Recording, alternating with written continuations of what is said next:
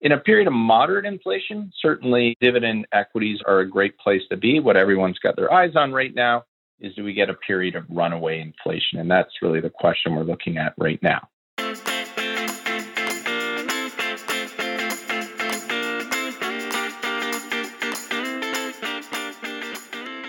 Welcome to ETF Market Insights, a podcast where some of Canada's leading investment experts guide you through the world of exchange-traded funds. Brought to you by BMO Global Asset Management.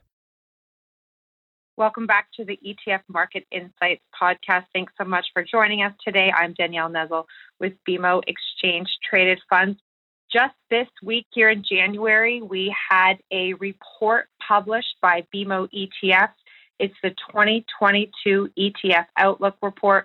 We're really excited. We have Mark Reyes, who is the head of product and a managing director at BMO ETF, to talk us through this report today. Thanks, Mark, for joining us.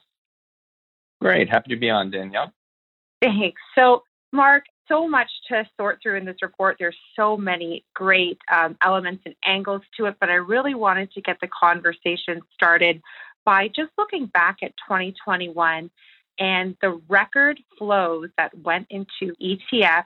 Again, a record-breaking year. 2020 was a record-breaking year, and now $53 billion in inflows into ETFs in Canada last year, 2021. What was driving this interest and growth in ETFs? Sure. Thanks, Danielle. And as you say, another great year, another record-breaking year for ETFs.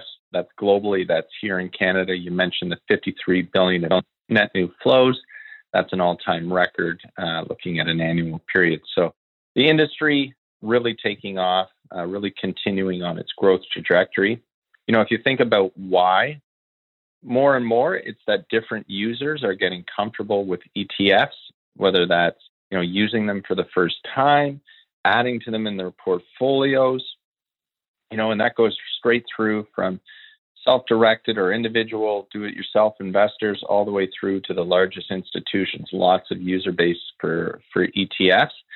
And, you know, we think about markets. So it was a strong year for markets. I think a lot of people had, you know, fear of missing out. And one of the easiest and best ways to get into markets, to get immediate exposure, diversified across whatever you're investing in, is through an ETF. So more and more Canadians and of course, people globally are looking at ETFs as a core piece of their portfolio and just a very easy to use building block. Absolutely. Couldn't have said it better myself. Very easy building block to use to get access to markets. Now, Mark, one of the big trends we saw coming out of 2021 was ESG, and this is environmental, social, and governance, getting access to this theme or to this within an ETF. Can you tell us a little bit about how this played out in 2021? Sure. And responsible investing, or ESG ETFs, was certainly one of the major themes last year. Amongst a few other things, such as, you know, balance ETFs and equity growth and thematics, some other things that perhaps we'll get to a little bit later on. But ESG, or responsible ETFs, is certainly at the forefront of what's going on in the ETF markets. I think that comes from a few different directions. I mean, of course, here in Canada, we're very aware of what's been going on in the environment of late. Atmospheric rivers was certainly a new term to me this year that I had to learn and research about what's been going on in BC, but that's just one example of how we're being impacted by climate change. And that's, of course, just within the E of ESG. You know, you think broader, you think about the social side, the governance side. You know, there's very, very important topical issues that are front and center for a lot of people. So there's a real groundswell, I would say, from individual investors straight through to, again, to institutional investors, to be thinking about things through an ESG lens. And now that lines up with what's been going on in the ETF marketplace, where there's been a number of providers, there's been a number of products come to market to really start to satisfy that need. You know, if I look back, the ETF, happy to say, with the most success in this space would be the BMO MSCI USA ESG Leaders ETF, and that's ticker ESGY. That's brought in over $1.5 billion in assets. That just shows you the demand that's out there to invest with an ESG lens. from an investor's perspective, the ability to align your investments, you know, with your values, that's a very powerful tool. And you want to bring that to your portfolio. And at the same time, there's been a ton of education around ESG. You know, the old risk that was out there that would get people worried about it and stepping away was that you were sacrificing returns. Well, in the ETF that I just mentioned, ESGY and others like it, you know, they have a market-aware approach. So, in fact, they are sampling across industries and sectors to ensure that they are, in fact, delivering market returns. So that's kind of been taken away. The other big one is reporting. You know, you see the regulators looking at that. You see providers looking at that. You see investors trying to make sense of it.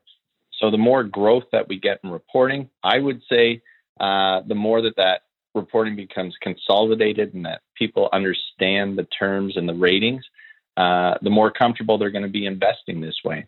And again, it comes back to my earliest comments that ETFs are a great, easy way to access these types of investments. They give you a broad market exposure.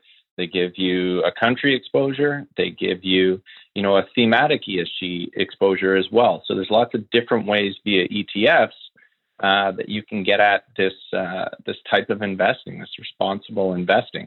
You know, in Canada, just to give you a sense, the number of ESG ETFs actually doubled year over year from previously around 50 to now over 100. So that should give you a sense of how quickly this marketplace is growing in Canada. Again, led by ESGY, our U.S. ESG Leaders ETF. Thanks, Mark. You know, you make a lot of great points there, but I really want to highlight the point about investors looking to add ESG to portfolios and really starting to understand that this doesn't mean that they have to sacrifice returns to access that ESG ETF, to add that ESG ETF. And we are seeing, especially in the institutional space, a lot of investors swapping out like a basic S&P 500 exposure and getting into something like an ESGY, which does offer that broad market U.S. equity exposure. So thanks for walking us through that.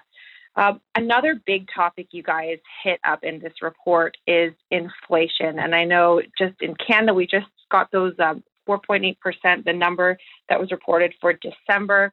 Mark, what can you tell us about inflation and how investors are looking more and more to ETFs to hedge their portfolios against inflation?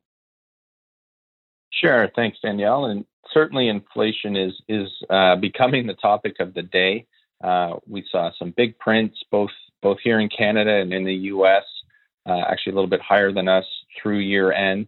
That's a trend that's expected well into 2022. You know, you've got central banks starting to talk about raising rates around fears of inflation. But, you know, there are some real systematic issues when you think about supply and demand and how supply has been disrupted by COVID, by people not being able to go to work, by warehouses being, you know, empty shelves, for grocery stores now having empty shelves. So that it's something we're all going to have to deal with. And you have to think about it in terms of your portfolio. And For a lot of us as investors, we actually haven't had to deal with really rising inflation in the period of time that we've been investors. You know, we have to go back quite a bit to really see that high inflationary period. And of course, you could go all the way back to the late 70s, early 80s to talk about really runaway inflation. But again, for today's investors, it's probably not something that they've dealt with a lot. So it's very topical right now. It's very important for portfolios, and it impacts your portfolio in a number of ways, right? So growth stocks that are dependent on future cash flows, of course, are impacted by inflation. But so is fixed income, because of course, coupons are at fixed rates over the life of a bond. So the more that inflation kicks up, the more the purchasing power of those future payments gets eroded. So two big areas where inflation really comes to play in your portfolio. So what's one of the huge benefits of ETFs? It's portfolio repositioning, right? It's efficient trading, it's low cost to hold, and it's getting those instant market exposures. So there's a number of different avenues that people have turned to, whether it's real assets or things based on real assets, whether it's inflation-related bonds, TIPS bonds that way, different ways that you can think about challenging inflation within your portfolio. One that's been really topical for us of late has been ZTIP, our U.S. inflation-protected short bond ETF. And I think that's been a very powerful tool for investors around fixed income. But over on the equity side, now you're thinking about factor rotation. You're maybe thinking about bringing dividend, like our Canadian dividend ZDV, or quality, like our U.S. quality ZUQ, into your portfolio to bring up more dependable upfront cash flows. Because, of course, one of the best ways to deal with inflation is to increase your equity weight, but within your equity weight, additionally, to buy more mature companies with upfront cash flows that can better adjust to inflation, you know, with perhaps some fixed costs, but can maybe play on the revenue side of things to really be upfront. So in a period of moderate inflation, certainly dividend equities are a great place to be. What everyone's got their eyes on right now is, do we get a period of runaway inflation? And that's really the question we're looking at right now. Really good ideas there, Mark. So on the fixed income side of the portfolio, look to things like TIPS bonds, which are Treasury inflation protected securities, using ETFs like ZTIP. And on the equity side, thinking about that factor rotation, dividend ETFs or quality ETFs. Thanks for walking us through that. So lastly, Mark, I want to touch on the part of the report where we talk about sectors. So we saw a big sector rotation. I think a lot of this came from that value growth rotation in the market near the end of 2021. And now we're seeing sectors like banks and energy really, really take off and maybe steal some thunder from those growth stocks, those information technology stocks that had been so strong in 2020. Yeah, that's been a big part of the marketplace story, Danielle, for sure. A couple of things that you're leading into there. One is a thought of factor rotation, and that's another great area to utilize ETFs, because whatever's in that portfolio is factored solely, focused solely on that factor, as opposed to, you know, let's say sectors or countries or other ways that portfolios can be built. So, you know, there's a debate right now, how far are we along in the cycle, in the market cycle? You know, certainly we've come through the early stages of the growth or expansion phase. How far along that, I think, is open to debate. But you are seeing people start to think about a rotation from the small caps, from the more growth-oriented, into those mature companies that I alluded to around the inflation topic. So you're definitely seeing a rotation towards quality, something like our ZGQ, our BMO MSCI All Country World High Quality Index ETF. That's a great way to get an all-in-one exposure to quality. That's certainly topical right now. But then you mentioned sectors as well, right? And as we get into this period of rising rates, inflation, more of a maturing of the cycle, you're really into some of that cyclical space, and banks are so front and center with that right now. So our ZEB, our equal weight Canadian banks ETF, is certainly something that a lot of investors have been looking at. Really powerful returns over 2021, but even going back to when the vaccines first started getting announced back in late 2020, banks have been on a phenomenal run. And, you know, banks really benefit as the curve steepens due to just the structure of their underlying business. And so we think there's still a ways to go with that trade. So again, ZEB is something very front and center for us right now. The bigger surprise has been on the energy side. So our equal weight oil and gas, ticker ZEO, has had an even stronger year in 2021. And that's been maybe a bit more of a surprise, right? So, of course, we've had demand rising as the economy has gotten back to work. But I think a lot of it on the other side is dealing with supply issues, right? So, you know, the more that we've got concerns around COVID and supply, the more that creates an imbalance. And so we've seen a really, really big surge in energy in 2021. And we don't necessarily see an end to that, at least in the near term, as we see demand starting to pick up even further. You know, a big question as we look ahead and we deal with COVID variants is, do we get back into global travel, into higher economic activity? And if so, Is demand going to stay in front of supply? And if so, that's a great thesis for investing in energy in something like ZEO. So some really good sector stories out there for sure from 2021, which will hopefully continue into the new year. Thanks, Mark. And just maybe I'll mention again that ETFs just such a great way to access a sector play if you're thinking about tilting your portfolio to be exposed to a certain sector, because you're really minimizing that single stock risk by having to pick a single stock name in the sector and then maximizing your exposure to the entire sector. So some great ideas there. This report is published on our website. Mark, we didn't have time to get into every single topic, but thanks so much for meeting with us today and diving into a bit of this report. Great. Thanks for having me on, Danielle.